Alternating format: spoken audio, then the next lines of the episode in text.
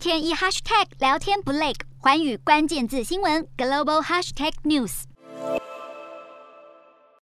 日本在这次乌俄战争中大力支持乌克兰，还是亚洲第一个对俄罗斯祭出制裁的国家。而乌克兰参谋总部二十七号在官方脸书公布感谢支援乌克兰国家的影片。日本当然也在感谢国家名单中。不过，就在日本对俄罗斯祭出制裁，驱逐俄国驻日八名外交官后，俄罗斯外交部二十七号宣布反制裁，驱逐驻莫斯科的八名日本外交人员，并限期在五月十号前离境。原先态度暧昧，虽然谴责俄罗斯，却不愿正面祭出制裁或是援助武器给乌克兰的德国，终于在日前同意提供防空坦克给乌克兰。而德国当局更透露，去年十二月刚上任的总理肖兹，二十八号起将首次出访亚洲，第一站就选择日本，正是因为日本在这次乌俄事件中。与欧洲立场相近，而这趟日本行也象征德国的亚洲政策重心将从中国转向日本等亚洲国家。除了协调日德双方对乌克兰的立场外，